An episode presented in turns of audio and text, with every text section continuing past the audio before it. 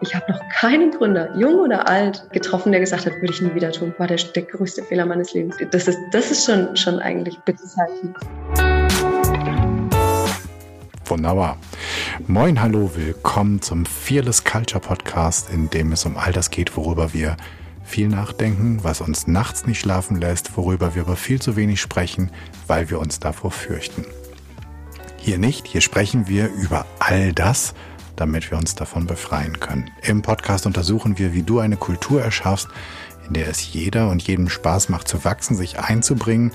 Eine Kultur, in der Kreativität, Neugierde und Innovation erwünscht sind und sogar gefördert werden, damit Ziele erreicht und vielleicht Leistung sogar garantiert werden können. Wir schauen uns an, was funktioniert, untersuchen aber genauso furchtlos die Schattenseiten, die genau diese erfolgsrelevanten Prozesse verhindern können und finden praxisorientierte Lösungswege. Im Podcast unterhalte ich mich mit Menschen, die sich bereits auf den Weg gemacht haben, die näher hinsehen, die genauer hinhören, die die richtigen Fragen stellen oder vielleicht sogar schon die richtigen Antworten gefunden haben. Heute mit Bettina Engert. Sie ist Geschäftsführerin von Startup Teams. Zuvor war sie lange Zeit bei Flixbus. Da war sie, wenn ich das richtig gelesen habe, Mitarbeiterin Nummer eins ähm, und war dort zuständig für die Kommunikation. Und jetzt ist sie seit einigen Jahren dabei, jungen Menschen, also Teenagern, zu vermitteln, dass es sich lohnen könnte, unternehmerisch zu denken und unternehmerisch zu handeln. Denn wir haben in Deutschland ein ernsthaftes Problem, was den Nachwuchs von Gründern angeht und auch den Nachwuchs von Nachfolgern von Unternehmen. Und da wollen Startup-Teams mit den unterschiedlichen Formaten helfen. Wie genau, das uns erklärt uns jetzt am besten Bettina selbst, damit ich aufhören kann zu sabbeln und mal wieder Luft hole. Ich sage vielen Dank, dass du die Zeit gefunden hast hier für uns im Podcast und stell dich doch gerne noch einmal selbst vor. Ja, danke für die Einladung, Jan. Also du hast ja schon ein paar Punkte auf dem Weg dahin genannt. Also um vielleicht noch mal ein bisschen früher anzufangen. Ich bin eher durch Zufall in der Startup-Szene gelandet. Hintergrund war, dass damals mein Bruder und zwei von dessen Freunden auf, äh, ja, mit einer Startup-Idee um die Ecke kamen, das sich so um das, den damals noch nicht existierenden Fernbusmarkt gedreht hat. Das heißt, sie kamen auf mich zu und meinten, ja, wir, wir gründen Startup. Dachte ich, wow, cool. Ja, mit Bussen dachte ich mir, oh, nicht so cool, äh, weil also ich zu dem Thema einfach gar keinen Bezug hatte. Aha. Je mehr ich mich, das war, wie gesagt, ich war damals noch im Studium, je mehr ich mich damit aber auch auseinandergesetzt habe, desto spannender wurde es eigentlich. Also so aus Startup-Sicht ist die Marktöffnung, die damals passiert ist, also dass das Bahnmonopol fällt, dass sich eine Gesetzgebung ändert, äh, was 2013 tatsächlich dann der Fall war, ist so eine once in a lifetime chance, ja, also die man so die man so als Startup-Gründer wirklich irgendwie sehr selten hat und äh, die, wenn man sie im Idealfall auch gut nutzt, dann entsprechend auch äh, äh ja, erfolgreich groß machen kann. Ne? Ähm, das war so, also da war dann irgendwie dann, das war so eine, zu einer recht frühen Phase. Damals hieß das ganze Thema auch noch nicht Flixbus, äh, sondern es war irgendwie noch unter so einem Projektnamen gelaufen. Äh, ich äh, war dann irgendwie dann so ein bisschen mitgehangen, mitgefangen. Ja? Also ich hatte, um ehrlich zu sein, am Anfang keine Ahnung, was ich da tue. Es war wirklich alles Learning by Doing. Ich hatte da überhaupt keinen Bezug zu. zu. Es hatte sich ähm, relativ schnell rauskristallisiert, dass ich wohl in dem Bereich ne, Kommunikation, strategisch, strategische Positionierung, wirklich auch Pressearbeit, alles, was man so braucht, um wirklich auch einen, einen also nicht nur ein, ein Startup, sondern in dem ganz konkreten Fall auch einen neuen Verkehrsträger in Deutschland zu äh, etablieren, dass ich da offensichtlich ganz gut bin. Äh, und deswegen habe ich mich da recht schnell äh, darauf fokussiert. Allerdings jeder, der schon mal irgendwie so in einem, in einem Startup gearbeitet hat oder Bezug hat, ist, es gibt am Anfang quasi keine Rollenbeschreibung, sondern man macht irgendwie so ein bisschen alles und hofft, dass man irgendwie äh, den größtmöglichen Wert schafft. Ja? Ähm, das habe ich dann tatsächlich, also diesen Fokus auf die, die, die, die Unternehmenskommunikation, das wurde dann sehr schnell sehr wild. Also wir sind dann in andere Länder gegangen, haben in Frankreich gelauncht nach dem deutschen Vorbild, äh, waren auch permanent, also wirklich über Jahre extrem auf der Erfolgsspur unterwegs, sind, äh, sind auch massiv gewachsen, waren dann wirklich europaweit äh, unterwegs und dann auch, also bis ich mir dann irgendwann gedacht habe, okay, das ist mehr Konzern als Startup. Ich würde ganz gerne wieder ein bisschen früher äh, anfangen und das, also ich bin auch ganz ehrlich, waren jetzt auch sieben sehr anspruchsvolle Jahre. Ähm, das heißt, ich habe mir dann noch, also ich habe noch zwei coole Sachen mitgemacht. Ich bin mit Flix noch äh, in die USA gegangen, wo wir gelauncht haben. Und wir haben noch äh, Flix Train, also Züge tatsächlich äh, gelauncht in Deutschland. Und dann äh, Ende 2018 bin ich dann quasi raus und hatte es erstmal gar nicht so wahnsinnig eilig, wieder voll einzusteigen. Bin aber dann äh, auf, also von einem VC angesprochen worden, also von einem Investor in Startups und dachte mir, okay, das ist eine, eine ganz gute Möglichkeit, um das wirklich auch mühsam erarbeitete und echt vielfältige Wissen auch äh, weiter an den Mann oder die Frau zu bringen und habe dann äh, quasi bei, bei, der, bei dem VC namens Acton äh, wirklich Startups in, also in Europa, in Deutschland, äh, weltweit, in Kanada und so weiter beraten und war da jetzt äh, knapp zwei Jahre, also auf der eher auf der Profit-Seite. Bin dann aber äh, vor, äh, ja, also tatsächlich so äh, von dem Kollegen, von meinem jetzt Mitgeschäftsführer bei Startup Teams angesprochen worden und die Initiative kannte ich schon, äh, war aber, also hat bei mir mehr oder weniger offene Türen eingerannt, obwohl es, ja, es war jetzt auch keine monetäre Entscheidung zu wechseln, das bin ich auch ganz ehrlich, sondern es war, wie gesagt, von dem Profit in den Non-Profit-Bereich ähm, und bin jetzt seit, äh, seit Anfang des Jahres eben als Geschäftsführerin bei Startup Teams auch äh, unter anderem dafür verantwortlich, dass wir dieses Thema Entrepreneurship Education oder auf Deutsch eigentlich also dieses, dieses unternehmerische Denken, Handeln auch verankern, am besten schon bei Jugendlichen natürlich, damit, äh, ja, damit wir unsere, unsere, unsere Hoffnungsträger der nächsten Generation einfach auch äh, befähigen, sich nicht unbedingt nur als, selbst als Gründer äh, äh, zu betätigen, sondern tatsächlich auch in Unternehmen, also als Intrapreneure Innovation voranzutreiben oder eben auch als äh, Nachfolger von Familienunternehmen, du hast es schon genannt. Und das ist äh, tatsächlich zum einen eine Sache, die ich glaube, die es definitiv braucht in Deutschland. Zum zweiten aber auch für mich wahnsinnig schönes Umfeld, weil man man bringt eigentlich beides zusammen, was cool ist, also begeisterungsfähige junge Leute und zum Zweiten auch wirklich dieses Startup-Thema, dass man gemeinsam irgendwie, dass man die auch befähigt, dass sie was gestalten. Genau. Okay, vielen Dank nochmal für ähm, die zusätzliche Erklärung.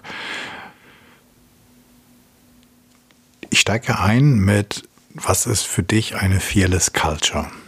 Ähm, ich halte mich jetzt einfach mal ganz stur da dran, obwohl ich drei Fragen im Kopf habe. Ich hoffe, ich habe sie nicht gleich vergessen und wir kommen noch irgendwie dahin. Ähm, eine Kultur, ein Klima, nicht komplett ohne Furcht, aber zumindest mit ganz wenig Furcht, ähm, damit du nach Möglichkeit mit all dein Potenzial einbringen kannst. Kennst du sowas? Hast du eine Fantasie davon? Ähm also im Idealfall ist es natürlich so die Anfangs also im, im, besten Fall ist es auch aus Unternehmensseite so die, die, die komplette Phase, aber ich glaube, am leichtesten zu erleben ist es in der Anfangsphase eines Startups, wenn man erste Erfolge wirklich gesammelt hat und erlebt hat. Ja, das ist, glaube ich, auch das, was die größte Motivation bei, bei, bei Gründern oder Gründerinnen ausmacht. Gar nicht das Thema, oh, ich möchte möglichst schnell, möglichst viel Geld verdienen, wie, wie oft irgendwie unterstellt wird, sondern dieses, direkte Erleben von Aktion, Reaktion, irgendwie, okay, ich mache was und dann passiert das und im besten Fall ist es natürlich irgendwie mit persönlich, also mit dem Erfolgserlebnis verknüpft. Also da kann man, also das ist schon fast wie eine, wie eine Droge irgendwann, ja. Also dass man wirklich sagt, man hat, man hat wirklich das Gefühl, man, man, man reißt hier gerade was, man gestaltet was. Also ähm, das ist, das äh, hilft einem im besten Fall auch über diese ganzen Hürden, die man da ja auch äh, wahrscheinlich noch im Blick hat und die man im, im Zweifelsfall auch überwinden muss, hilft einem da quasi durch diese, durch, über diese Hürden hinweg, ähm, schafft aber auch so ein bisschen, also dieses, dieses Gefühl von, ich kann eigentlich alles schaffen. Ja? Ähm, Fearless Culture würde ich auch noch äh, bezeichnen, eine, eine Kultur, wenn man es jetzt auf, auf eine Organisation bezieht und äh, dass jeder im Prinzip seine, seine Ideen auch einbringen kann, ohne dass man irgendwie, also ohne dass man irgendwie Sorge haben muss, dass wie das jetzt von der von den von dem anderen oder von der Organisation von den von den Leuten, mit denen man sich irgendwie umgibt, aufgenommen wird. Also dass es auch äh, kein, wie soll ich sagen, keine nicht diese Art Hierarchiedenken gibt oder diese Art dieses Art Ego-Denken, sondern dass man man weiß, es sind alle irgendwie zielgerichtet unterwegs, ja, und man, dann hat man auch, glaube ich, selber wahrscheinlich irgendwie so ein bisschen den, den, äh, den, den, die Motivation da irgendwo mit, also mit beitragen zu wollen zum Erfolg. Und mhm. im besten Fall hat man ja auch irgendwie Leute um sich, die da wirklich auch kreativ und, und, und äh, problemlösungs- und ergebnisorientiert drüber nachdenken und dann sich natürlich auch trauen, ihre Ideen einzubringen. Egal, ob sie jetzt irgendwie, weiß ich nicht, äh, der, der, der 19-jährige Praktikant sind oder der vielleicht auch 37-jährige äh, Unternehmensstrategieberater, ja, ähm, sondern dass man sich da irgendwie so auf Augenhöhe begegnet, weil man ein, man hat das gleiche Ziel, man hat irgendwie vielleicht unterschiedliche Fähigkeiten, aber hat alle irgendwie so ein bisschen dieses gleiche Mindset, wir wollen was gestalten. Und da hat man erfahrungsgemäß weniger diese Themen wie, oh, ich in dem Kontext traue ich mich jetzt gar nicht zu sagen, aber irgendwie eigentlich hätte ich da noch eine coole, coole Idee gehabt, ja, ähm, weil man nicht das Gefühl hat, man trifft hier irgendwo auf taube Ohren oder Leute, die irgendwie den Kopf schütteln. Wenn das so eine Droge ist, wenn dieses Gestaltungsraum haben, Freiheit, Ideen ausleben, so ein Hochgefühl macht, Warum geht es dann verloren? Nochmal? Warum geht es verloren oder wo geht es verloren? An welcher Stelle? Wann setzt, muss, ist, ist es so, dass ich irgendwann etwas geschaffen habe und meine Furcht, das Geschaffene zu verlieren, größer ist als die Freiheit, Neues zu schaffen? Also, dass ich so ein bisschen Angst habe, dass ich mit dem Hintern das umreiße, was ich vorne gerade aufgebaut habe? Oder wo kommt, weil du, du beschreibst das ja wie so ein, unglaublichen Flow-Zustand. So, und wenn ich den jetzt erlebt habe und ein Team hat den erlebt und sie wissen alle, okay, das geht sozusagen, wenn jeder was reinwirft und wenn wir uns aufeinander verlassen und wenn es einfach gut läuft, warum versuche ich nicht, oder vielleicht versuche ich es ja sogar, also an welcher Stelle bröselt das weg? Also, sobald man, also sobald eine Organisation und das kann man, glaube ich, nicht bei jedem immer an einer Mitarbeiterzahl festmachen. Das ist, glaube ich, sehr unterschiedlich. Aber sobald eine Gruppe an Menschen so groß wird, dass man sagt, man muss wirklich faktisch Strukturen einfügen, um sicherzustellen, dass auch wirklich wieder alle in die gleiche Richtung laufen. Das kann, das kann manchmal schon bei zehn Leuten sein, das kann manchmal bei irgendwie 110 Leuten sein, aber also die Struktur braucht es irgendwann. Dann wiederum schaffst du aber auch, äh, machst du irgendwie auch die Türen auf für, dann machst du aber wiederum auch die Türen auf für, äh, für, äh, für ja, eben dieses Hierarchiedenken, diese Hierarchiethemen, vielleicht auch dieses, es geht so ein bisschen dieses, wir sitzen alle an, an einem Tisch und schauen alle in die gleiche Richtung verloren. Es geht, wenn du Pech hast, auch Vertrauen verloren, also in das Vertrauen, das du zwischen, zwischen den einzelnen Handelnden im, im Team irgendwo hast, weil du vielleicht dann nicht mehr vertraust, dass alle wirklich noch die gleichen Ziele haben und nicht ego-getrieben, sondern quasi Erfolg oder für die im, im Sinne der Organisation handeln. Ja? Mhm. Ähm, und also das kann man, glaube ich, nicht unbedingt an der Größe festmachen. Man kann irgendwie dafür ein paar Themen tun. Das eine, wie gesagt, irgendwie dieses Vertrauensthema schaffen, irgendwie in das Team schaffen, damit alle irgendwie eine gewisse Transparenz haben, weil das verlierst du ja auch, ne?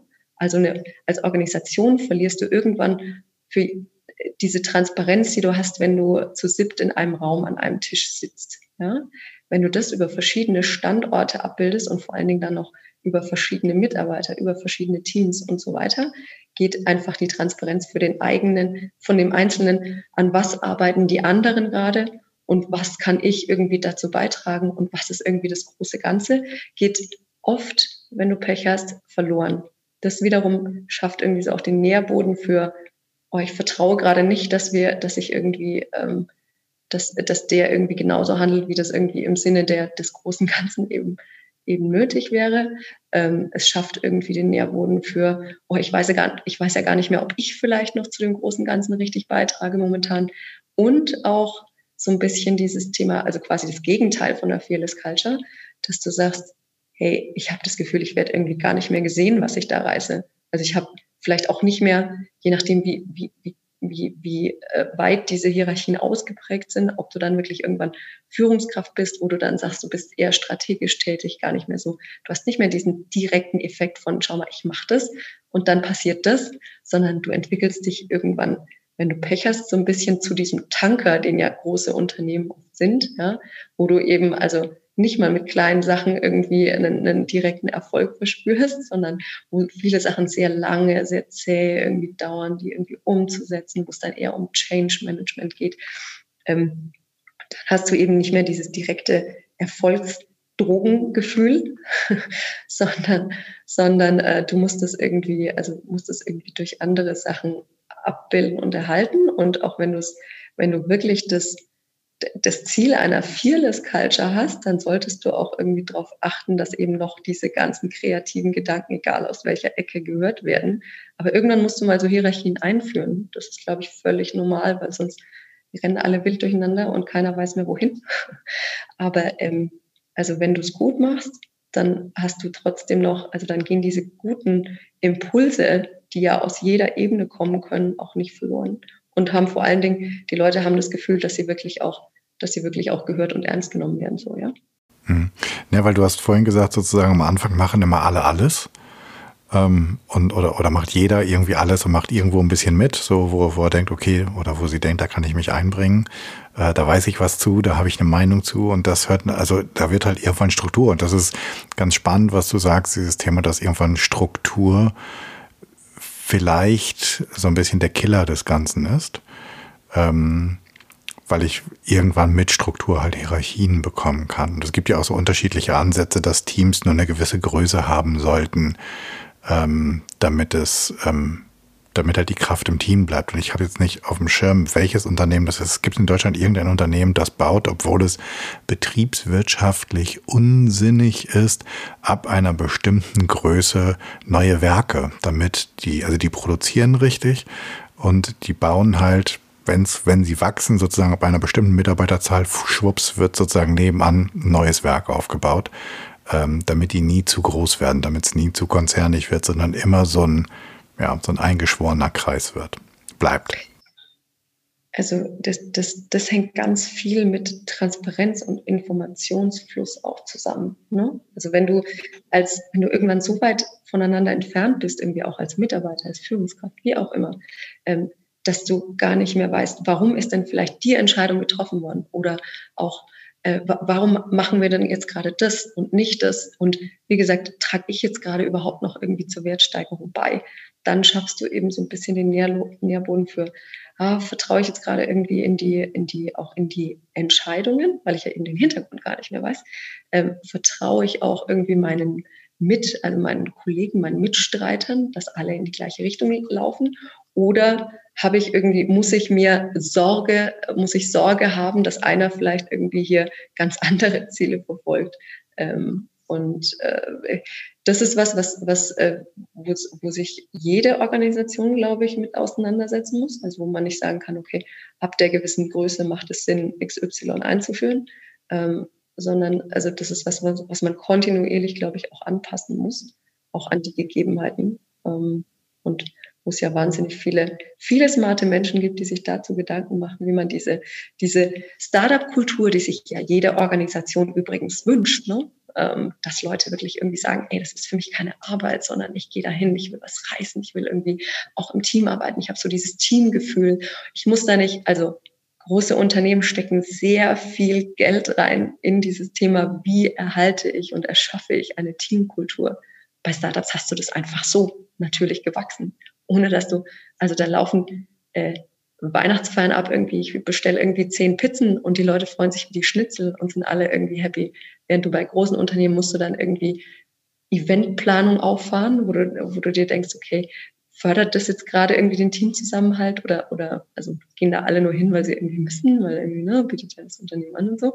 Ähm, also das ist total, das ist total witzig, dass eigentlich das, was bei Startups kostenlos und umsonst und irgendwie einfach so vorhanden ist, dass das ganz viele große Unternehmen versuchen, mit sehr viel Geld auch zu erkaufen. Und das oft leider nicht so ganz funktioniert. Theoretisch müsste jetzt ja jede und jeder, der das hört, sagen, oh geil, ich will ein Startup.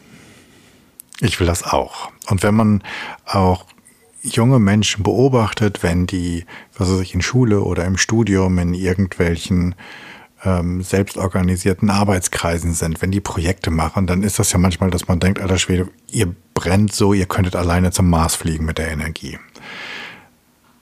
Warum tut sich, ich fange jetzt erstmal bei sozusagen der Gesellschaft an, bevor wir auf die Jugend kommen, warum ist Gründen in Deutschland, warum ist selbstständig machen, etwas eigenes, für etwas eigenes Verantwortung übernehmen, Freiheit leben mit allen Vor- und Nachteilen so wenig attraktiv, so wenig sexy? Hast du eine Idee?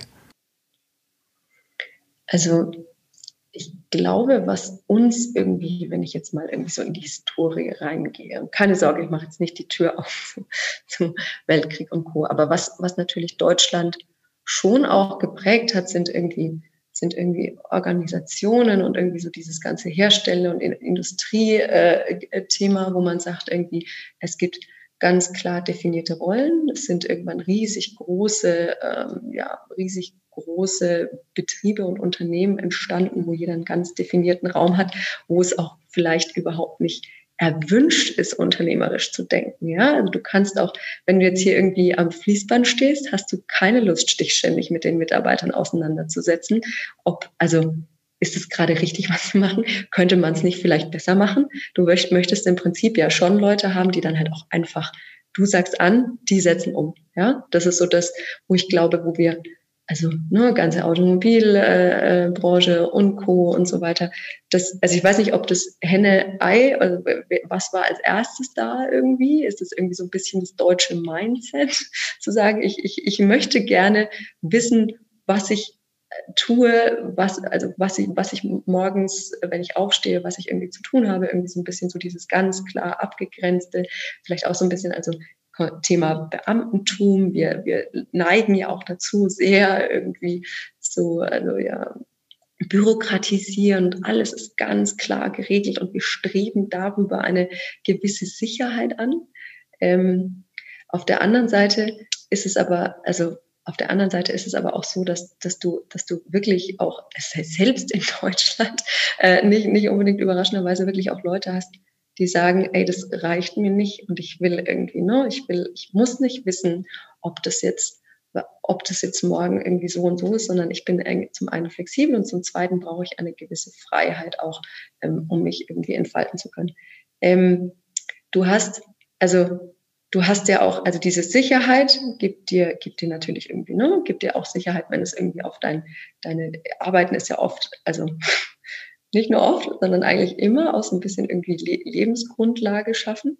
Und also ich kann es schon verstehen, dass man sagt, also ich, ich lieber, dann gehe ich halt irgendwie zum Arbeiten, ne, mache halt irgendwie hier meine Lohnarbeit, mache hier irgendwie meine Five, äh, meine, meine äh, 9-to-5-Job irgendwie gehe dann heim und kann dann irgendwie ne, in, mein, in, mein, in meine Doppelhaushälfte und habe mir irgendwie das alles irgendwie sauber erarbeitet und weiß auch irgendwie, also ich habe danach irgendwie eine Rente und habe da irgendwie, also wenn alles gut läuft, dann ist irgendwie das Thema, wo, wo fahre ich in Urlaub hin, so die, die größte Diskussion oder die größte Thematik, Unsicherheit, mit der ich mich so auseinandersetzen muss. Das ist völlig okay. Ähm, das ist auch was, wo ich zu einem gewissen, gewissen Ansatzpunkt irgendwie nachvollziehen kann, dass man irgendwie Sorge hat, ähm, wenn ich jetzt irgendwie mich darauf einlasse und diesen Sprung ins kalte Wasser wage, ähm, mich selbstständig zu machen und irgendwie dann auf eigene Rechnung und dann im schlimmsten Fall sogar noch verantwortlich bin für Mitarbeiter. Und was passiert denn, was passiert denn, wenn ich das irgendwie nicht hinkriege oder wenn, wenn dann auf einmal irgendwie gerade mein, also sowas wie eine Pandemie ist ja dann in dem Fall gleich wieder irgendwie der Super-GAU, ja. Ähm, also, dass man sich da irgendwie viel Gedanken macht und so und sich davon auch irgendwo abschrecken lässt, finde ich, finde ich nachvollziehbar. Ich glaube, was wir in Deutschland ähm, was wir in Deutschland halt ganz speziell im Vergleich zu anderen Ländern haben, ist, wir haben im Zweifelsfall halt auch nicht den Druck, ne? Weil oft sagst du ja, ey, also ne, wenn du wenn du irgendwie einen, ganz konkreten äh, Druck hast, also wenn du sagst irgendwie, du bist in einem in einem also arme Länder sind sehr viel innovativer als reiche, weil wir natürlich äh, Fluch und Segen zugleich in so einer Wohlstandsgesellschaft äh, leben, wo es vielleicht auch gar nicht also da musst du dich nicht damit auseinandersetzen, was mache ich denn morgen, wie kriege ich denn morgen meine Kinder irgendwie, irgendwie satt?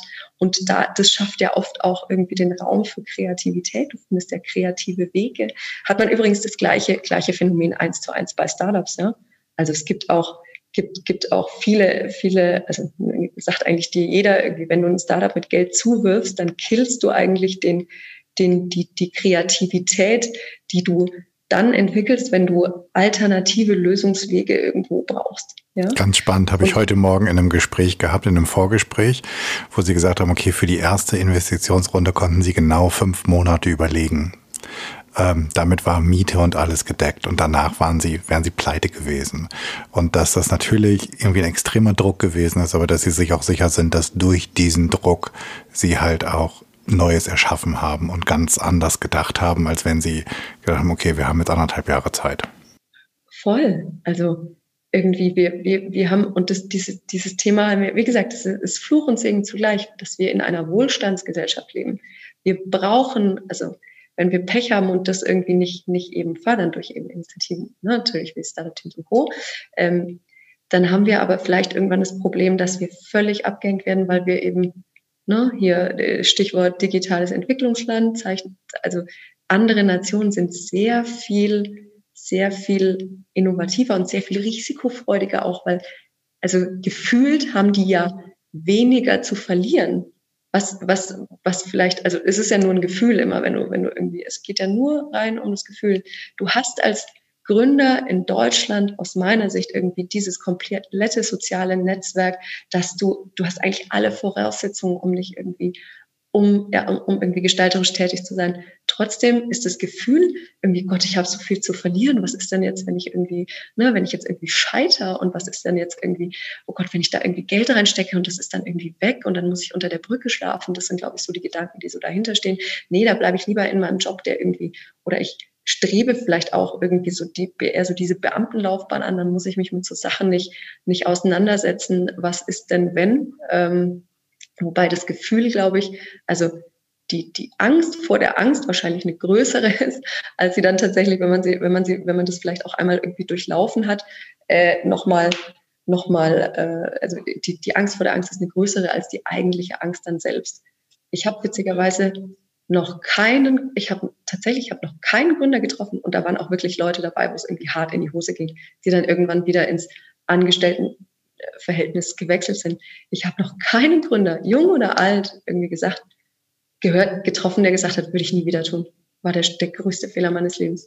Also das ist, das ist schon, schon eigentlich. Das heißt, wenn du einmal gegründet hast, wenn du einmal Verantwortung übernommen hast, wenn du einmal den Duft der Freiheit genossen hast, dann bist du versaut? ähm, ich habe gesagt, also es ging ja auch bei dem einen oder anderen irgendwie auch hart schief und das war dann auch eine, eine blöde Zeit. Aber also der ist der oder die, die sind dann im, Zweifels, im Zweifelfall, entweder haben sie es gleich nochmal probiert, ist ja auch das Witzige, da gibt es ja diese total Irren, diese Seriengründer, die irgendwie also sagen, irgendwann muss doch mal. ähm, aber es gibt, also das, wenn du das mit versaut meinst, ja, mal, also ähm, weiß ich gar nicht, ob das versaut ist. Aber also ja, zumindest versaut für, für, die, für die Angestelltenkarriere. aber es gibt, also der größere Teil ist wahrscheinlich irgendwie sagt, okay, hat nicht geklappt, aber ich habe so viel gelernt, dass ich auch als im, im Angestelltenverhältnis irgendwie ähm, so viel einbringen kann, dass mich das da auch beruflich witzigerweise hart nach vorne gebracht hat. Und äh, also ich würde diese Erfahrung niemals missen. Ja? Und das Witzige ist ja auch, also du kannst ja auch angestellt und trotzdem, also ne, wir, wir haben, du hast es vorhin kurz genannt, dieses ominöse Wort, mit dem der ein oder andere noch oft nichts anfangen kann, aber dieses Intrapreneurship, also Leute, die im Unternehmen wirklich innovativ tätig sind, einzelne Themen vorantreiben. Also das ist ja was, was in der Zukunft immer wichtiger wird. Das heißt, also diese, diese Jobs am Fließband, wo du irgendwie auch gar kein unternehmerisches Denken brauchen kannst, das ist ja nicht der Job der Zukunft. Das wird irgendwann automatisiert. Da brauchst du, also da würde ich mich ja nicht drauf ausbilden. Naja, und trotzdem hat ja beispielsweise äh, Toyota, ich habe den Namen jetzt vergessen, die haben ja diesen roten Faden, wo jeder das Band anhalten kann, äh, wenn er einen Verbesserungsvorschlag hat oder wenn, wenn er sieht, dass was schief läuft, weil sie wissen, dass die die Innovation, die Zukunft entsteht nicht an irgendeinem Reißbrett, sondern die Menschen, die da unten die Dinger zusammenschrauben oder zusammenklicken oder was auch immer die machen, das sind diejenigen, die eigentlich tagtäglich wissen, wie sie zwei Handgriffe vermeiden könnten oder wie rum das Ding automatisch gedreht werden müsste, damit es schneller geht. Das kriegt da oben von den, von den Schnelldenkern sozusagen am Computer zur Not einer keine Ahnung, in drei, fünf Monaten raus, während die tagtäglich, wenn man die nur sagen, was können wir besser machen, sagte jeder, was er besser machen könnte. Ähm, Deswegen finde ich das spannend, dass ich glaube, dass auch ja immer mehr Unternehmen wahrscheinlich herausfinden, wenn wir in diesem globalen Markt überleben wollen. Und wir haben ja gerade so ein ganz, ich bin mal gespannt, was wir in 30 Jahren sagen, wie das Rennen Tesla und äh, die anderen, die anderen automobilen Startups gegen die Automobilindustrie ausgegangen ist. Ähm, wenn diese, diese großen Schiffe, diese Tanker nicht anfangen, die Innovation, die in ihnen steckt, zu nutzen, Intrapreneurship, dann werden sie vielleicht irgendwann Geschichte okay. sein. Genau. Absolut. Also Druck, also wie gesagt, das eine wie du besser werden willst, ist natürlich irgendwie auch ein gewisser Druck, sei es durch den Wettbewerb, sei es irgendwie, ne, sei es irgendwie finanziell, wie auch immer. Ähm, aber Druck schafft, also ihr möchtet jetzt nicht irgendwie klassisch Druck schafft Diamanten, aber also ne, Druck erzeugt natürlich Kreativität, erzeugt irgendwie Innovation, erzeugt irgendwie, ich löse ein Problem anders, als das schon die fünf Leute vor mir äh, gemacht haben, weil sonst wäre ich vielleicht, also wenn das immer der gleiche gangbare Weg wäre, sonst wäre vielleicht auch kein Druck entstanden. Ja? Ähm, und natürlich wird es spannend und ich glaube, dass da sich auch ganz, ganz viele, gerade Unternehmen in Deutschland irgendwie umschauen müssen, wie das andere Länder machen, damit, wie du schon sagst, damit wir hier nicht überrannt sind. Es ist ja, also das, was aktuell ja irgendwie geschieht, ist ja nur ein, also das, zeigt es ja nur extrem offensichtlich, dass bei uns irgendwie gewisse Defizite vorhanden sind. Das ist aber nichts, was Neues und das ist auch nichts, was, was irgendwie, was sich irgendwie langsam, also was sich irgendwie äh, über Nacht durch, durch, durch Corona, wie auch immer, äh, entwickelt hat, sondern das ist was lange, eine lange Jahre entwickelte ich nenne es mal Bräsigkeit, was so die, die Offenheit vielleicht auch im Umgang mit neuen, mit neuen, mit neuen Innovationen, mit neuen Technologien und so weiter angeht, die du dir eigentlich nur leisten kannst, wenn du tatsächlich das Geld dazu hast, dass du es irgendwie, dass du irgendwie sagst, hier, warum, warum muss ich was ändern? Ja? Und Fun Fact, ich habe mit, also ich habe mit dem, dem äh, Salesforce-Chef, also zum, zum Hintergrund Salesforce ist ein Unternehmen, das in der, Star in der Startup-Welt als eher alt wahrgenommen wird, äh, glaube ich, im generell im, im jetzt im, in dem Mittelstand, in dem deutschen Mittelstand eher noch als junges Unternehmen äh, gesehen wollen würde. Das ist aber ähm, das ist aber nach wie vor irgendwie hinbringt, trotz dieser enormen Größe aus meiner Sicht sehr innovativ auch zu bleiben. Ähm, und ich habe mich neulich mit dem, mit dem äh, Salesforce-Chef unterhalten und der, und ich Frage war dann auch so, ja, wie stellt er das denn sicher, diese Kultur, sich auch in, trotz der Größe zu erhalten? Und seine Antwort war, also er fragt jeden seiner Mitarbeiter, was kann ich, also jeden seiner, jeden seiner potenziellen Mitarbeiter, ähm, was kann ich von dir lernen? Und es ist völlig egal, ob das jetzt irgendwie ein potenzieller dualer Student ist, äh, der sich irgendwie bei Salesforce bewirbt. Also ich meine, ich mein, er wird wahrscheinlich nicht alle Einstellungsgespräche führen, aber glaube doch schon eine Menge. Und die, die Frage finde ich in, aus zwei Blickwinkeln sehr spannend. Ähm, zum einen, weil er natürlich testet, wie, wie, wie reagieren Leute, wenn sie da in, in eine relativ unerwartete Situation, in, in eine relativ unerwartete Frage gestellt bekommen. Zum zweiten aber auch, hinsichtlich des, des Themas, dass der, der Kollege jetzt nicht mehr, nicht mehr 25 ist, aber trotzdem sich noch diese Offenheit und diese Neugier bewahrt hat, die, glaube ich, die Basis sind für, für, für irgendwie, ich, ich ne, lasse auch irgendwie Sachen von außen zu. Ich schaffe eben, wie gesagt, diese, diese Fearless Culture, dass Leute irgendwie auch Ideen einbringen können. Das, die Voraussetzung dazu ist eine, ist absolut eine Offenheit und auch eine gewisse Neugier gegenüber Neuem. Und das Schöne jetzt bei, bei Startup Teams ist, dass ich genau in dieser Fearless Culture, also mit den, mit den Jugendlichen, die irgendwie, die einfach krass begeisterungsfähig sind, die nicht gesagt haben, oh, ich schon zehnmal irgendwie gesehen und oh ja, was ist denn das? Äh, eher so, eher so in Problemen statt in, oh cool, da fällt mir irgendwie das und das als Lösung ein. Mhm. Ja? Das ist das extrem ist, schön und angenehm. Gerade. Genau, das ist gut, dass du das ähm, sozusagen nochmal ansprichst, weil das ist mir, mir hängt noch so ein bisschen dieses Druck schafft Diamanten. Also ähm, wir wissen ja aus der Psychologie, dass dem bei Menschen nicht so ist. Umso mehr Druck entsteht, desto weniger können sie denken. Ähm, also ganz im Gegenteil, Druck und Stress sozusagen vermindert Lösungsmöglichkeiten. Und das ist ein schönes Beispiel, wenn jemand sozusagen offen ist nach Lernen. Also natürlich macht das Druck. Ne? Also wenn ich mir vorstelle, ich sitze da sozusagen ähm, und habe ein Vorstellungsgespräch und dann kommt da der Chef von Salesforce rein und sagt so, sag mal, sag mal, Schleifer, was kann ich denn von dir lernen? ähm, ich glaube, ich hätte so einen ähm, Sekundenschweißausbruch und würde denken, Alter, was willst du von mir lernen können? Also, keine Ahnung, wie man Weißwurst macht. Ich, I, I don't know. Also ich hätte gedacht, ich bin nicht hier, ich würde gerne was von dir lernen.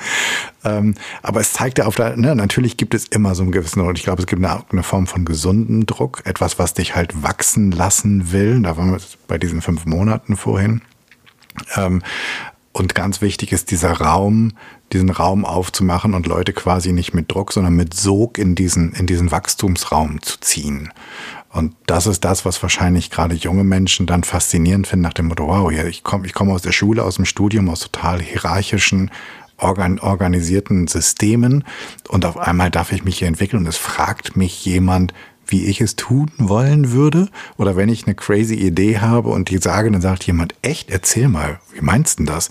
Das ist ja, als wenn man aus unserem Schulsystem hier kommt, eine komplett neue Welt für die ganz häufig, oder?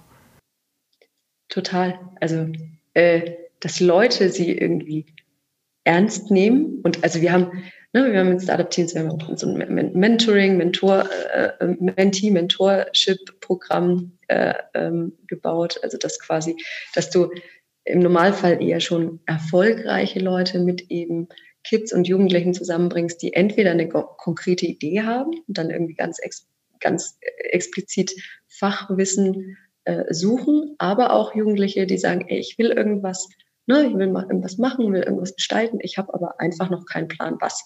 Das hast du tatsächlich, das hast du tatsächlich, würde ich wahrscheinlich sagen, eher häufiger noch. Ja, das mit den Ideen ist super, aber das andere ist auch okay, weil du dir dann sagst, irgendwie, du bringst dir einfach mal, oft fehlt es einem gewissen Zugang zu, also einer, einer gewissen, einen gewissen Zugang zu einer Welt. In unserem Fall ist es natürlich präferiert irgendwie so ein bisschen so die, die Startup-Gründerwelt, aber auch irgendwie ähm, spannende, innovative Familienunternehmen, wo sie einfach mal irgendwie erleben können, was also was kann man überhaupt gestalten? Oder wie sind eigentlich Leute, die schon mal irgendwie was gestaltet haben? Warum machen die Sachen?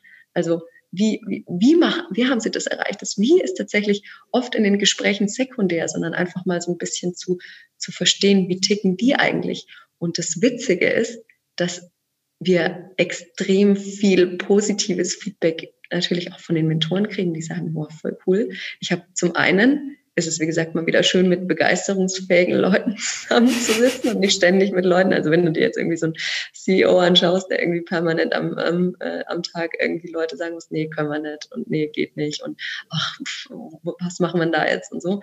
Wenn du dann aber jetzt mal wieder irgendjemanden sagst, jemanden äh, im Gespräch hast, der sagt, hier, ich habe voll coole Sachen und ich weiß gar nicht, wie ich das umsetzen soll, aber irgendwie die und die Idee habe ich und auch da auch mit einer gewissen wirklich gesunden und, und tollen Naivität auch rangeht, ohne groß abzustecken, ist der Markt jetzt addressable oder ist irgendwie, ist irgendwie das gerade relevant für meine zukünftigen, ne, wenn ich, wenn ich meine erste Finanzierungsrunde einsammle oder so, sondern einfach wirklich nur Leute, die was machen, weil sie Bock drauf haben und weil sie irgendwie was, was, was gestalten wollen.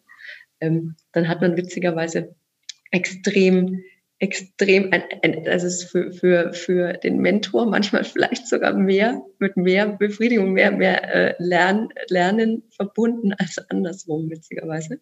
Ähm, weil man oft irgendwie so ein bisschen im Laufe der Zeit vergisst, sich diese Begeisterungsfähigkeit und diese Neugier zu halten. Ähm, aber, also vielleicht magst du noch mal kurz zu deiner Frage zurückkommen? Nee, ich habe, ich habe, also äh, meine, meine nächste Frage oder wo, wo wir jetzt sozusagen genau dabei sind, was Startup-Teams machen. Ähm, vielleicht, vielleicht kannst du das nochmal, weil da sind wir sozusagen vorhin, wir sind relativ schnell eingestiegen ähm, und wir haben eigentlich nie groß geklärt und deswegen ist es okay, wir haben jetzt sozusagen das brachliegende Gründerland Deutschland einmal durchpflügt. Ähm, aber ich finde, es ist jetzt an der Zeit, dass wir auch mal ein bisschen erzählen, was ihr genau macht und was euer Ansatz ist und warum ihr euch um Teenager kümmert, also eigentlich eher die, die noch in der Schule sind oder aus der Schule gerade rauskommen und nicht irgendwie ähm, Studenten abgrast ähm, an irgendwelchen Elite-Unis. Ähm, was da, was, was ihr als eure Mission, als euren Auftrag ähm, fühlt und auch wie ihr das einfach macht. Also ich glaube, was Startup Teams wirklich besonders macht als Initiative, ist, dass wir die die Jugendlichen direkt ansprechen. Ne? Also wir sind, wir sind eine Non-Profit-Organisation, wir wollen irgendwie, wir wollen irgendwie Jugendliche auch unabhängig von ihrem Hintergrund und von ihrem, ne, egal auch wo sie sitzen. Äh, mein Kollege sagt immer, egal ob in Greifswald oder in Grünwald, wir wollen irgendwie alle Jugendlichen erreichen. Und das bedingt oder das, das tun wir, indem wir sie direkt ansprechen, auf den, auch auf den Kanälen, in denen sie im Zweifelsfall schon unterwegs sind. Also das mag dem ein oder anderen äh, Eltern, Lehrer, wie auch immer, äh, gefallen oder nicht. Aber also Jugendliche sind mittlerweile, verbringen mittlerweile Stunden pro Tag. Also vor Lockdown war es tatsächlich eine Stunde pro Tag auf TikTok. Ähm, YouTube kommt noch irgendwie on top. Ähm, und also kann man ja nicht verbieten, kann man ja nicht aufhalten, kann man nicht sagen, nee, machst du nicht. Was man machen kann, ist, man versucht sie auf den Kanälen, auf denen sie unterwegs sind, vielleicht auch mit den Themen als Aufhänger, die sie eh schon interessieren, mal erstmal einmal erstmal zu inspirieren, mal grundsätzlich erstmal irgendwie neugierig zu machen auf, boah, was, was, was ist ein Startup-Teams eigentlich oder was, was, hä, Coding nie gehört oder pff, nichts mit am Hut irgendwie und dann aber einfach auch mal irgendwie so ein, so ein also das ist so, das, damit ist schon viel, glaube ich, gewonnen. Irgendwie, wenn du sie schon mal neugierig gemacht hast, ist es, glaube ich, der wichtigste Schritt. Ihr seid Europas größte YouTube-Plattform für ähm, pädagogisch heranführen ans selbstverantwortliche Arbeiten oder Gründen oder irgendwie sowas. Kann das sein? Also Europa wäre schön, da sind, wir, da sind wir insofern nicht, weil unsere Inhalte gerade tatsächlich nur in Anführungszeichen auf Deutsch sind. Ähm, aber also wir sind, wir sind Deutschlands reichweitenstärkste Plattform für, also nenn's Entrepreneurship Education, nenn's unternehmerisches Denken, nenn's irgendwie für Future Skills, also also alles, was du brauchst, um irgendwie auch äh, bereit irgendwie für die, egal ob du später, wie gesagt, Ernte, äh, also selber Unternehmer, selber Gründer bist, egal ob du Intrapreneur werden willst, egal ob du irgendwas mal unternehmen willst, ob du einfach, wenn du was gestalten und erreichen willst, dann ähm, braucht es so ein bisschen ein, ein, eine gewisse, ja, ein gewisses Denken, ein gewisse, gewisse Skills, also gewisse Fähigkeiten. Das ist das, was wir, was wir den Jugendlichen auch beibringen. Und wie schon gesagt, also was uns, glaube ich, besonders macht, ist, dass wir sie direkt ansprechen, auf den Kanälen und auch in der auf Augenhöhe und in der in der ja in der in der Form, äh, die wirklich auch altersgerecht ist. Ja, also das heißt, da hast du nicht irgendwie, weiß ich nicht, den den den den ja, den, den 16-jährigen Lehrer, der sagt irgendwie, du musst das und das musst du irgendwie lernen, sondern wir, wir gehen viel auch über Vorbilder, über ähm, ganz konkrete Themen, über, über Inhalte, wo sie, wo sie eh schon vielleicht ein gewisses Interesse haben und zeigen ihnen, dass sie, dass sie zum Beispiel digitale Medien ja nicht nur konsumieren können, sondern tatsächlich auch selber gestalten können. Und das ist wirklich super praxisnah. Ja? Also im Normalfall haben wir auch wirklich Offline-Events, wo du so Ideen kämpfst, wo du gemeinsam irgendwie Sachen entwickelst, vielleicht unter einem gewissen Thema. Wir haben aber auch, also wir haben, wir haben äh, mittlerweile leider nur online, aber ähm, äh, normalerweise auch offline wirklich Veranstaltungen, wo sie mit Leuten in Kontakt kommen, die schon mal was gerissen haben, ähm, die vor allen Dingen, also die auch wirklich als Vorbilder und als nahbare Vorbilder fungieren. Weil, also ich habe so das Thema, wenn man jetzt gerade sagt, auch man will irgendwie mehr Gründerin in Deutschland, was ja alle immer formulieren, oder man, man will mehr ne, weibliche Führungskräfte oder sowas. Also ich glaube, da hilft es nicht, wenn du irgendwie einem, einem, einem, einem Mädel kurz vor der Studienwahl sagst, hier, ne, schau mal, Elon Musk hat auch voll was gerissen, ja, dann wird sie vielleicht doch irgendwie das Thema Grundschullehramt wählen, einfach weil sie da mehr vielleicht mehr Bezug zu hat, ist grundsätzlich auch okay, braucht definitiv auch Grundschullehrer. Aber wenn du ihr vielleicht schon so mit 14, 15, 16 mal irgendwie jemanden hinstellst, also eine, weiß ich nicht, Mitte 20 Gründerin, die auch im, im, im, im MINT-Bereich oder im Tech-Bereich sich irgendwie selbstständig gemacht hat, die eine coole Geschichte zu erzählen hat, ihr auch irgendwie vor Augen führt, dass es noch was anderes gibt als, ne? Grundschullehrerin oder Fitness-Influencer oder also diese ganzen Sachen, die sie irgendwie eh gerade, mit denen sie gerade eh die, die sie als einzige, also wenn man, wenn, wenn man, das Witzige ist, dass das Berufsbild der Jugendlichen, also das, das, der Berufswunsch der Jugendlichen sich in den letzten 10 bis 15 Jahren quasi kaum verändert hat, ja. Also wenn du, wenn du 14, 15, 16-Jährige fragst, was willst denn du mal werden, ist die Antwort darauf immer noch die gleiche. Ach, echt? Bei mir war es nicht ähnlich. Also ich war Tierärztin, ne? Das ist irgendwie so, ja. Äh, ist so das, wo du einen Bezug zu hast, wo du sagst irgendwie, boah, ich mag Tiere, ich mag irgendwie, das ist so mein, mein Weg ist super klassisch eigentlich, so ein schönes Beispiel dafür. Ich habe danach, nach dem, nach dem Abi, wusste ich nicht, was ich studieren will. Einfach, ich hatte super gute Noten, ich hatte, ich hatte aber überhaupt keinen Plan, was ich machen will. BWL war mir irgendwie, hatte ich keinen Bezug zu und waren mir, waren mir meine Noten zu schade, ja. Ähm, Tiermedizin hast du dann ein paar Praktikas gemacht und so nach der dritten besamten Kuh, nach der zweiten kastrierten Katze hast du dir überlegt, ah, vielleicht doch nicht so richtig irgendwas für mich. Und dann irgendwie hast du mangels Perspektive irgendwas studiert, wo du halt überhaupt keinen, also wo ich auch, ich habe mein erstes Studium, muss man dazu sagen, habe ich abgebrochen. Es war Zahnarzt zum Thema Fearless Culture. Also ja, war relativ safer, safer Job, aber Vieles würde ich jetzt äh, im Verbinden, äh, äh, also ich habe gerne mit Menschen zu tun, wenn die haben tendenziell als Zahnarzt eher Angst, Angst vor dir. Ja? Also ist, glaube ich, nicht das, das, Umfeld, das mich langfristig irgendwo glücklich gemacht hätte. Es, ist, es war zumindest mal der medizinische Beruf mit der höchsten Suizidrate. Ganz genau. Also das war mir damals jetzt noch nicht bekannt, sonst hätte ich mir vielleicht nochmal überlegt. Ich hatte auch, also ich habe normalerweise bist du Zahnarzt, wenn deine Eltern irgendwie Zahnarzt, Zahnärzte sind oder so, war bei mir überhaupt nicht der Fall. Es war wirklich einfach nur so, ne, mangels Perspektive, ich schreibe mich jetzt für irgendwas ein, einfach damit ich mal die Frage beantworten kann, was machst denn du jetzt? Ja, so, äh, so viel zu mir. Also irgendwie bin irgendwie, Tiermedizin war so der, der Berufswunsch, wo bin ich gelandet? Durch Zufall in der Startup-Welt ich glaube, wenn wir diese Zugänge breiter machen und das nicht mehr nur allein dem Zufall überlassen, sondern irgendwie das schon auch wirklich aktiv angehen, dass Kids oder Jugendliche damit in Berührung können, kommen, was da auch alles offen steht, dann hast du doch viel mehr, also dann hast du doch schon als Jugendlicher viel mehr Auswahlmöglichkeiten an Perspektiven, wo du sagst, ey, vielleicht passt das irgendwie gut zu mir. Und dann, also wenn du das erst im Studium machst, dann ist das ja schon zu spät. Wie gesagt, dann haben die sich schon eingeschrieben oder sie haben überhaupt nicht studiert oder sie haben irgendwie, ne, oder sie übernehmen dann halt, weiß ich nicht, den, den, den gleichen Beruf, den auch ihr Vater schon gemacht hat.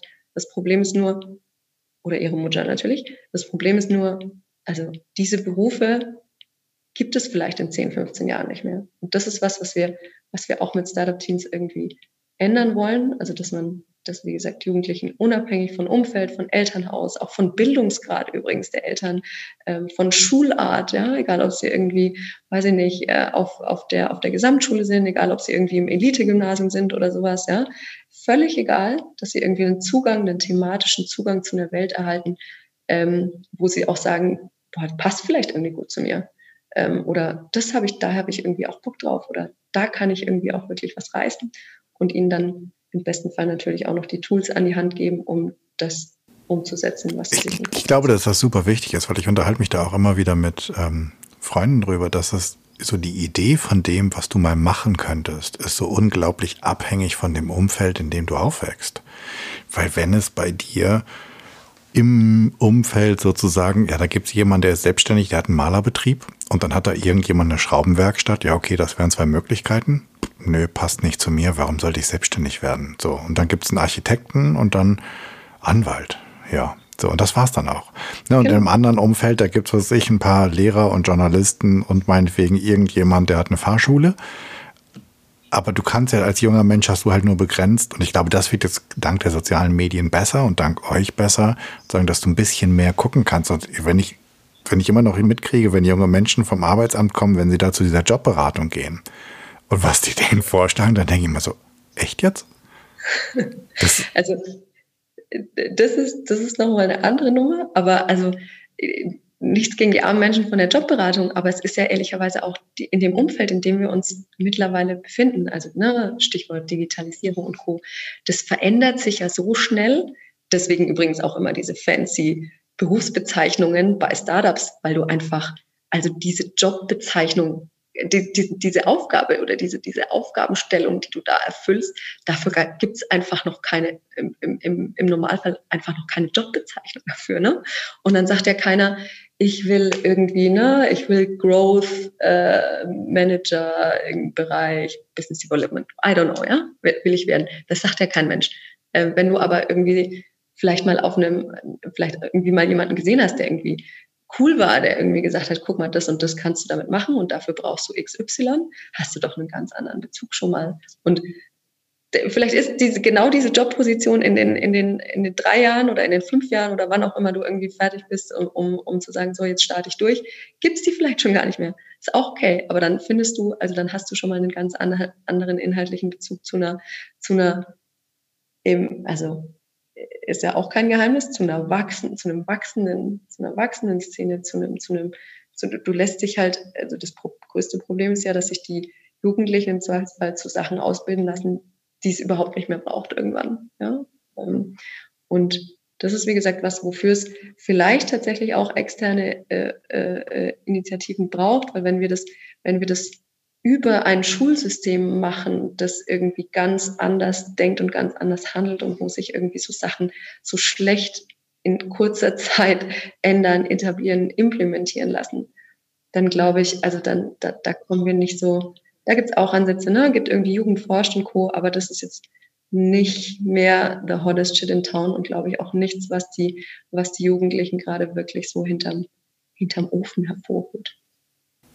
Was sind die größten Hindernisse von Jugendlichen? Also wenn die Teens dann ähm, bei euch an so einer Challenge teilgenommen haben oder in so einem Event waren, was sind dann die Hürden, die sie überwinden müssen? Woran, also die, die total brennen und dann nachher doch nicht entweder selbstständig werden oder was übernehmen oder sozusagen so Richtung Entrepreneur oder Interpreneurship gehen, die, die, die sozusagen euch äh,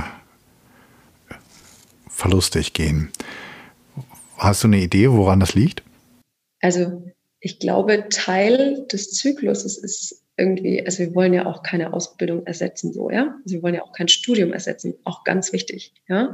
Im Idealfall hast du sie zu was inspiriert, wo sie dann sagen, okay, dazu brauche ich aber vielleicht, ne, ich will irgendwas im Bereich Robotik machen, dazu brauche ich aber vielleicht äh, irgendwie das und das Studium an der, weiß ich nicht, an der TU München oder so, ja. Völlig fair. Dann dann bleibt vielleicht diese, diese initiale Idee, die sie mal hatten, eine Zeit lang irgendwie so ein bisschen auf der Strecke, weil sie sich eher auf ihr Studium konzentrieren. Ja? Und kann auch sein, dass sich die, die Idee natürlich im Lauf der Zeit irgendwie verändert. Aber trotzdem hast du ja dein Ziel erreicht. Du hast irgendwie einen, einen, einen, einen jungen Menschen, dem hast du aufgezeigt, was es für Möglichkeiten gibt. Der ist, wie gesagt, nicht irgendwo, nichts gegen die Beamten, ne? auch vollkommen fein. Aber der ist, der ist vielleicht mit seinem Potenzial, der ist im Bereich Robotik und ich gestalte irgendwie technologisch und so weiter, ist der vielleicht nicht gelandet in irgendeinem Bereich, wo er sagt, oh, dann bringe ich irgendwie, jetzt ist schon wieder irgendwie erst, weiß ich nicht, 14.30, äh, sondern der hat irgendwie die, die, ein Studium eingeschlagen und endet dann entweder er macht selber oder er endet in Anführungszeichen in einer Firma, die sich genau mit dem Thema auseinandersetzt. Hey, vollkommen fair, alles richtig gemacht. Ähm, an was junge Gründer, die wirklich sagen, hier, ich mache den, ich mache den ich, ich mache den Sprung ins Wasser, ist eigentlich, also ins kalte Wasser, also unterscheidet sich, glaube ich, nicht so sehr an dem, an, an was jedes andere, jeder andere Startup-Gründer im Zweifelsfall auch zu einem späteren Zeitpunkt irgendwie scheitert, ja. Also dass er sagt, ich kriege irgendwie das vielleicht organisatorisch nicht hin, es hat irgendwie sich was getan, also am, am, am, an dem besagten Markt, Pro, dem viel zitierten Product Market Fit. Ja, also vielleicht ist irgendwie meine Idee doch nicht so, noch nicht so ausgereift gewesen. Ich habe irgendwie, also das sind die, die, ich glaube, die, ich würde es ja auch dann nicht scheitern nennen, sondern dann passt man vielleicht irgendwie eine Idee an und endet vielleicht irgendwo ganz anders. Also wir haben, wir haben da, wir haben da einen, also ein, ein, ein Beispiel, das mir jetzt ad hoc einfällt, ist, ein, Jugendlicher, der irgendwie bei diesem ganzen Thema Blockchain, also wirklich mit 14 Jahren irgendwie mega fit war und da immer irgendwie die ganzen, also die, die ganzen Leute, die so irgendwie so 20 Jahre älter waren, irgendwie gedacht haben, von was redet er eigentlich, ja? Ähm, und sich da irgendwie auch was, eigentlich irgendwie was recht Gutes überlegt hatte, damals auch äh, den bei uns die Challenge gewonnen hat, aber äh, tatsächlich irgendwann da aufgrund der Tatsache, dass er erlebt hat, wie viel Unverständnis teilweise und wie viel, wie wenig Wissen bei einer älteren Generation bei sehr innovativen oder neuen Themen herrscht. Ähm, also da, das, diese Erfahrung, die er dann gemacht hat, hat ihn im Prinzip dazu bewogen, eine Agentur zu gründen, die sich genau damit, also die Unternehmen zusammenbringt mit irgendwie, wie erreiche ich eine jüngere Zielgruppe durch, weiß ich nicht, durch TikTok und Co. Ja, also im Prinzip diese Erfahrung hat ihn und jetzt übrigens ein, Team für eine sehr erfolgreiche Agentur gegründet hat, ein, ein, Team, Team führt immer noch, also ich glaube, er, mittlerweile ist er, ist er schon volljährig? Doch, ich glaube, er ist mittlerweile volljährig. Aber also das kann man ja nicht gescheitert nennen. Das hatten, er hat nur einfach irgendwie seine, die, der initiale Zugang war ein anderer oder die Umsetzung der Idee war vielleicht irgendwie, äh, war irgendwie vielleicht nicht passend. Aber das hast du, also gescheitert kann man das ja nicht nennen, sondern es ist eher also angepasst auf neue, neue, neue Bedürfnisse, andere, andere Themen, ähm, vielleicht auch, also Lebenssituation ist auch so ein Thema, ja. Also wenn du natürlich irgendwie zu Hause wohnst und gerade irgendwo äh, sagst, ich, ich äh, äh, ich, ich bin jetzt vielleicht irgendwo auf dem Land und habe jetzt hier irgendwie da noch gar nicht so den, den, den, den, den, die Perspektive, wie ich da mit meiner Idee weitermache. Und dann auf einmal sagst du, oh, jetzt, jetzt, jetzt ist mir aber klar, was ich in der Umgebung auch irgendwie will. Jetzt habe ich irgendwie mal gelernt, so was vielleicht auch Unternehmen da vor Ort machen oder so. Ey, dann, dann entweder bleibe ich da oder ich wechsle irgendwie meinen mein, mein Standort oder sowas, aber ich, ich, also ich passe die Idee dann auf mein Umfeld an. Und das kannst du ja nur, wenn du gelernt hast, ich muss, ich kann flexibel, ich kann flexibel reagieren, ich muss keine Angst haben, dass das irgendwie schief geht, weil ich immer so ein bisschen auch das Selbstvertrauen habe, ich finde einen Weg und ich finde eine Lösung und ich finde irgendwie was anderes und ich bin irgendwie, ich habe irgendwie die Tools auch an der Hand, die ich brauche, um das, um das umzusetzen. Ich habe vielleicht auch das Netzwerk, auch ganz wichtig. Also dieses Mentoring ist auch, ist auch ein gewisser Zugang zu einem Netzwerk, ja. Ähm, ich kann mal jemanden fragen, ey, sag mal, was sollte ich denn da machen oder was sollte ich denn da lassen? Also das ist, glaube ich, äh, das ist, glaube ich, ausschlaggebend. Und wie gesagt, also scheitern, finde ich, kann man das nicht nennen. Das ist eher nur ein. Also, naja, scheit, scheit, ich sage mal gern, äh, scheitern tut nicht der, der stolpert oder hinfällt, sondern der, der liegen bleibt. Ähm, und solange du dich, solange du dich weiter bewegst, ist jedes Stolpern, jedes Hinfallen ein Teil des Prozesses, in dem du mit großer Wahrscheinlichkeit irgendwas lernst.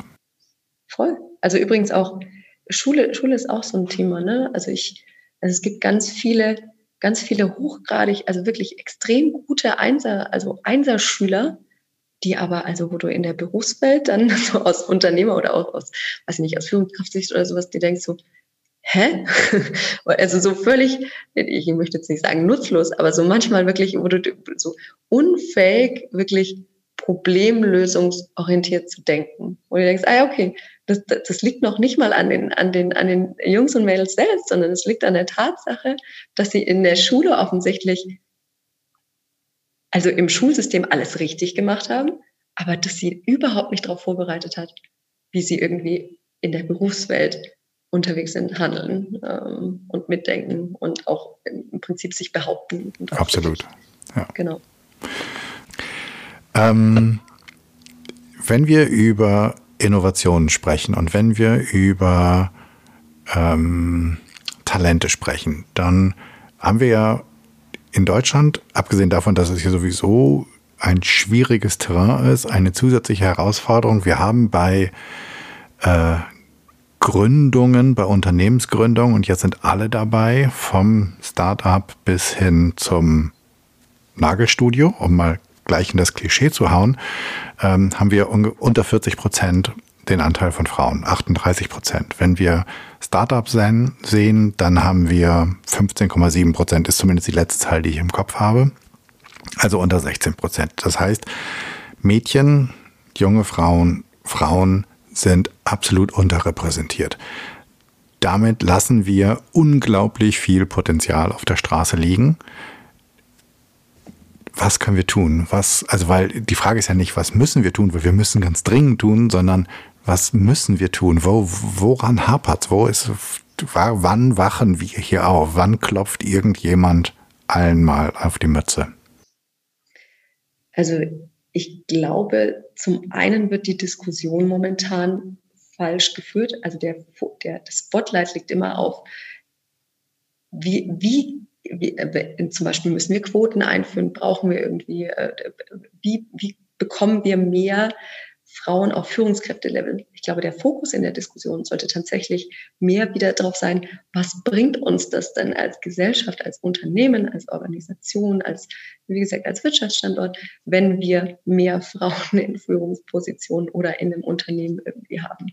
Weil, also, die Punkte glauben, äh, glauben immer alle liegen auf der Hand, aber ich glaube, vielen ist es noch nicht bewusst genug, dass es einfach, also du lässt als Unternehmen, lässt du 50 Prozent von irgendwie potenziellen Kunden liegen, wenn du sagst, ich habe die deren Bedürfnisse überhaupt nicht auf dem Schirm. Als als Startup lässt du 50 Prozent von dem Talentpool, das, den du dir eigentlich, also den du dir komplett erschließen musst, weil also Stichwort War of Talent ist, ist, ist, ist da ein ganz großes Thema. Also daran scheitern übrigens auch ganz viele Startups, dass sie einfach nicht die richtigen Mitarbeiter irgendwie ins Boot bekommen. Wenn du da auch noch 50 Prozent von, von, äh, von irgendwie überhaupt nicht adressierst oder ignorierst, dann kriegst du als, als Startup, als Unternehmen, in, als jede Organisation eigentlich Problem.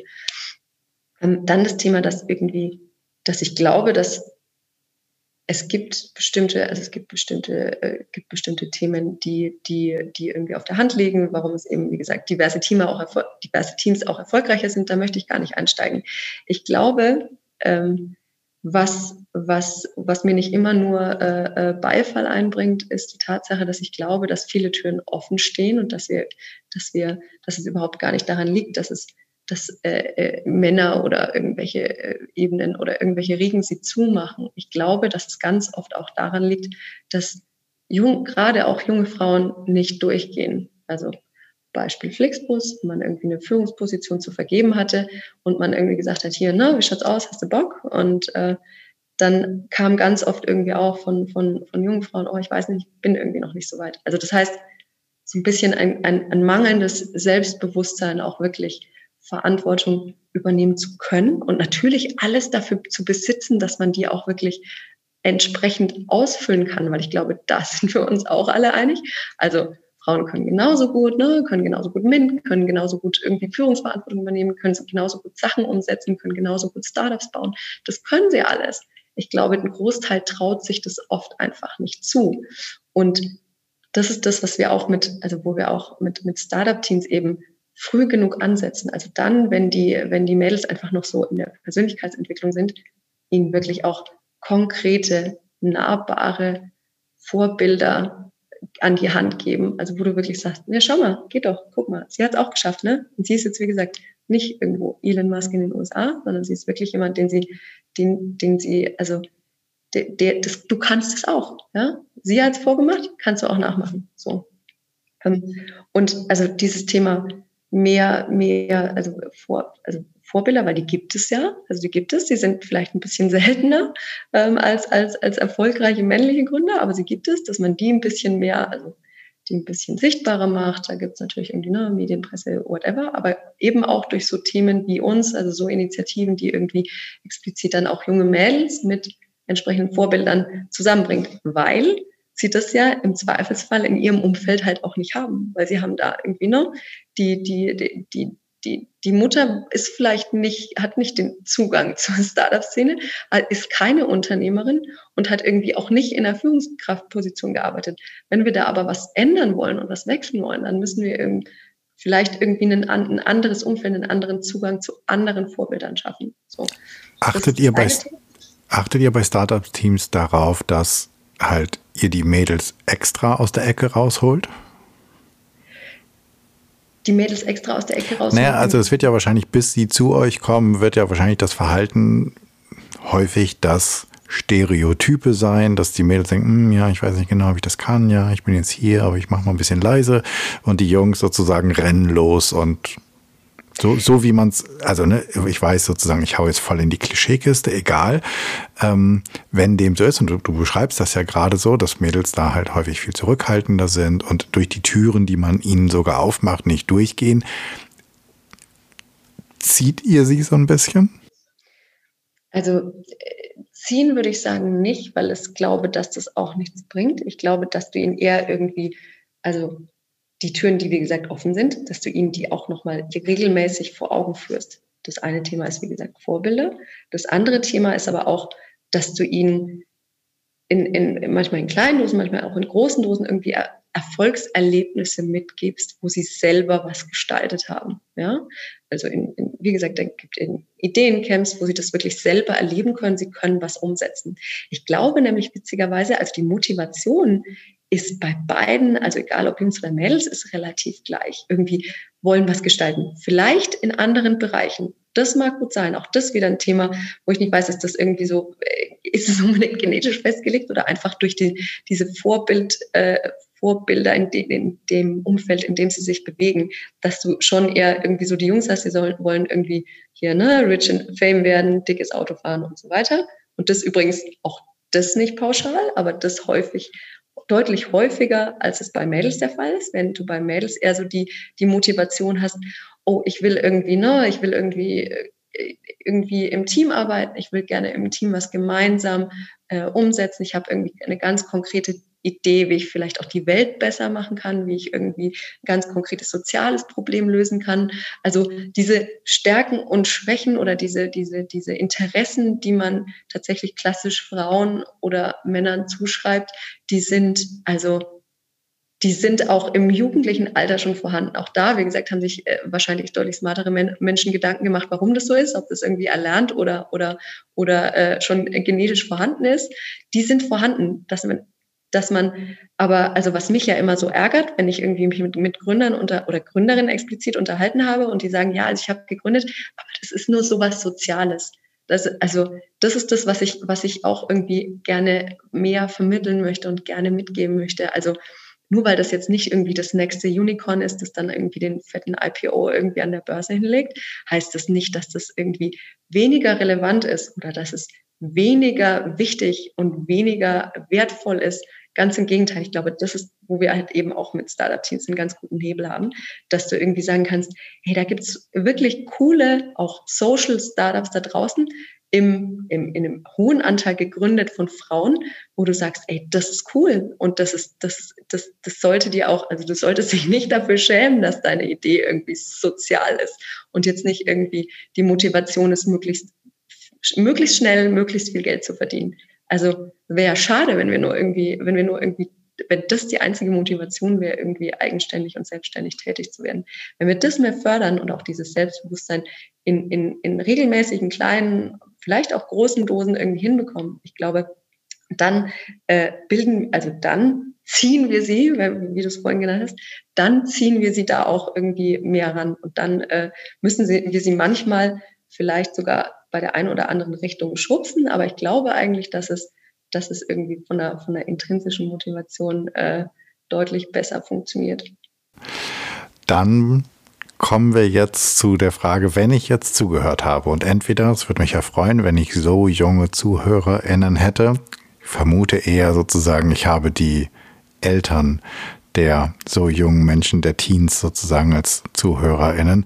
Und die denken, wow, das ist cool, das will ich selbst mal, ich will irgendwie jetzt äh, mit der Bettina in Kontakt kommen, ich will was über die Startup-Teens wissen. Wie geht das? Was sind die Kanäle? Wo erreiche ich dich? Wo finde ich was über euch? Also klassisch natürlich alle Informationen gibt es bei uns auf der Website, die mhm. mittlerweile sehr, sehr umfangreich ist. Aber auch da ganz konkret, wenn wenn jemand sagt, ich möchte irgendwie beitragen, ich möchte mich irgendwie engagieren, ich möchte irgendwie vielleicht auch Mentor werden, ich möchte irgendwie mit Jugendlichen zusammenkommen und denen irgendwie helfen, ihre Idee zu, zu, äh, umzusetzen. Ich bringe das und das und das an Wissen mit und würde das gerne weitergeben.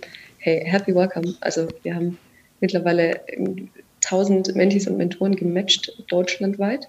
Wir freuen uns nach wie vor über alles, alle, alle Leute, die die, äh, die dazu beitragen, dass wir genau diese, diese Werte und auch diese, diese Fähigkeiten und auch diesen Bezug irgendwie weiter vermitteln, im Idealfall an noch mehr Jugendliche.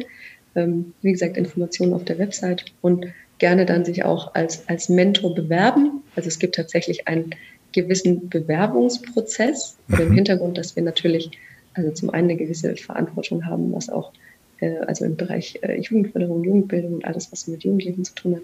Zum anderen, weil wir aber natürlich auch sicherstellen wollen, dass das die richtigen, die richtigen Inhalte so sind und der, das richtige, der, das richtige Match dann auch ist mhm. zwischen Mentee und Mentor.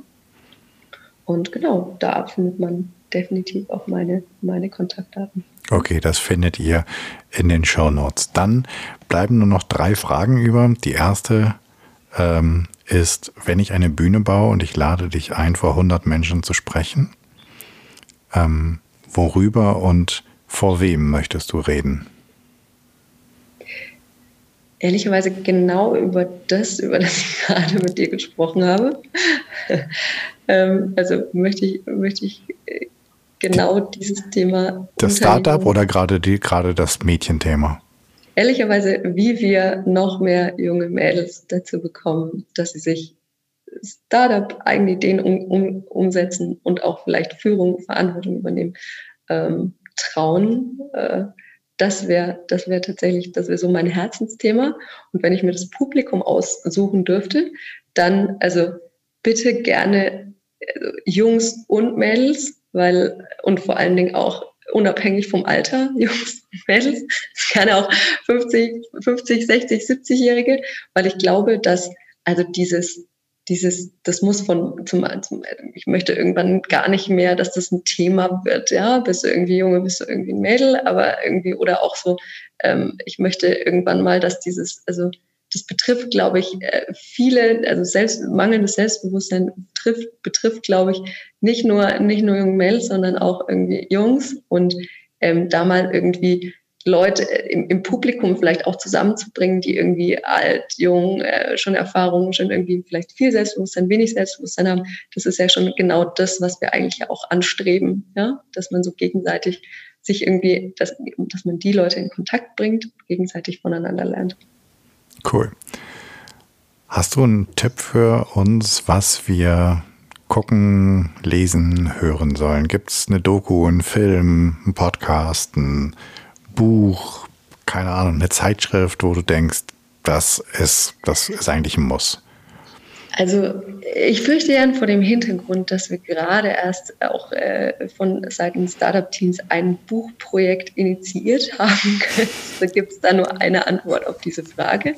Also wir haben äh, zum Hintergrund, wir haben äh, mit, der, mit einem Buch namens Zukunftsrepublik ein Projekt angestoßen, wo wir ganz viele extrem spannende Leute aus unterschiedlichen Bereichen, also wirklich aus Startup-Szene, aus Mittelstand, aus der Gen Z, also wirklich auch Schülerinnen, Schüler, ähm, auch äh, äh, ja, gesellschaftliche, also be sehr bekannte Namen, ähm, Menschen, die auch, die, von denen man noch nie gehört hat, die aber spannende Sachen zu erzählen haben, zusammengebracht haben und jeder Einzelne hat seine Thesen für Deutschland 2030 aufgeschrieben. Und Hintergrund ist genau das, über das wir auch heute den ganzen Tag, äh, den, den ganzen Abend gesprochen haben, dass es dieser Mindset-Change irgendwie braucht und dieser Mindset-Change auch in Deutschland braucht, ähm, dass wir mal so ein bisschen die Angst vor dem Sprung ins kalte Wasser verlieren und mal wirklich irgendwie rauskommen aus diesem Stillstand, in dem wir uns jetzt ganz akut befinden, der sich aber schon länger auch abgezeichnet hat.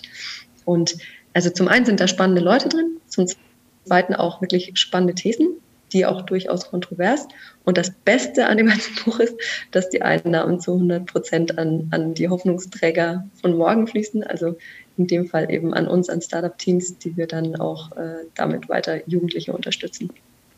Okay, der Link kommt definitiv in die Show Notes. Ähm, was sollen wir in der nächsten Woche anders machen, neu machen? Was sollen wir ausprobieren? Welche Challenge gibst du den ZuhörerInnen mit auf den Weg? Stichwort neugierig und offen sein. Also ähm, wenn, wenn einem doch mal einer dieser Jugendlichen greifbar über den Weg läuft, ja, vielleicht tatsächlich auch mal einfach Fragen stellen, glaube, da fängt es irgendwie an. Fragen stellen. Und es muss ja nicht gleich die Frage sein, was kann ich von dir lernen? Es muss also mal so die Frage stellen, was hast du heute gemacht? Wo informierst du dich eigentlich? Das ist übrigens was, was ich, was ich jeden frage, egal wie alt oder jung. Ähm, was, was sind so die, die Themen, die dich gerade irgendwie nerven? Was sind so die Themen, die gerade irgendwie cool sind? Also Fragen stellen, äh, wenn, wenn einem der nächste Jugendliche über den Weg läuft, äh, das wäre schon mal eine ganz coole Sache, weil zum einen kriegt man dann wieder ein bisschen Geständ, äh, Verständnis und Gefühl für die, für die äh, nachfolgende Generation. Und zum Zweiten lernt man an der einen oder anderen Stelle, also, hey, ich, ist gar nicht so weit, es sind, möchten an, sind vielleicht andere Medien, sind andere Themen, aber es, von den Sachen, die die Jugendlichen umtreibt, ist es gar nicht so weit weg von dem, was, was uns damals irgendwie oder was auch uns jetzt vielleicht irgendwie mhm. ähm, beschäftigt ich, ich nehme auf jeden Fall die Frage mit, was kann ich von dir lernen? Ähm, also, würde ich dir jetzt empfehlen, das in einem gewissen Kontext zu machen, so an der Bushaltestelle, wenn man sich gerade kennengelernt hat, weiß ich nicht, ob das dann, ob das dann irgendwie eher Irritation hervorruft. Aber die Frage an sich ist ziemlich cool. Finde ich auch. Ähm, genau. Bettina, tausend Dank für die viele Zeit, die du uns geschenkt hast und vor allen Dingen für die super vielen, super spannenden Stories und Einblicke ähm, und all das, was wir besser machen können, um ein besseres Morgen zu bekommen, ähm, in eine bessere Zukunft gehen. Das macht mir auf jeden Fall sehr viel Hoffnung. Vielen, vielen Dank dafür. Sehr gerne. War klasse dabei zu sein. Dankeschön für die Einladung. Das war's. Danke fürs Zuhören. Ich hoffe, es hat dir gefallen. Es hat dich neugierig gemacht und dich vielleicht inspiriert, einmal darüber nachzudenken, wie du furchtloser werden kannst, wie du eine Fearless Culture erschaffen kannst, wie du junge Menschen ermutigen kannst, Eigenverantwortung, Selbstverantwortung zu übernehmen, vielleicht zu gründen oder an Gründungsprojekten teilzuhaben und vielleicht auch, wie du junge Frauen, Mädels motivieren kannst, inspirieren kannst, welche Beispiele du ihnen geben kannst in deinem privaten Umfeld, aber vielleicht auch in deinem unternehmerischen Umfeld, wie du Matches machen kannst zwischen erfolgreichen Frauen und jungen Starterinnen, ob in der Karriere oder im Business. Ich freue mich auf jeden Fall über dein Feedback und Ideen, was ich noch machen könnte, was ich besser machen könnte, denn für mich ist dieser Podcast ein Herzensthema und dein Feedback bedeutet mir wirklich sehr viel. Wenn du ein Thema hast, von dem du meinst, das müsste mal besprochen werden und du bist eine gute Ansprechpartnerin oder du kennst eine oder einen, dann schreib mir doch einfach an podcast.janschleifer.com. Abonniere den Podcast, wo auch immer du am allerliebsten Podcast hörst. Und bitte hinterlass mir bei iTunes deine 5-Sterne-Rezension, denn damit wird der Kreis derer, die diesen Podcast hören können, größer und wir können alle zusammen etwas verändern. Ich hoffe, du bist bei der nächsten Episode wieder mit dabei. Bis dahin, sei furchtlos, dein Jan.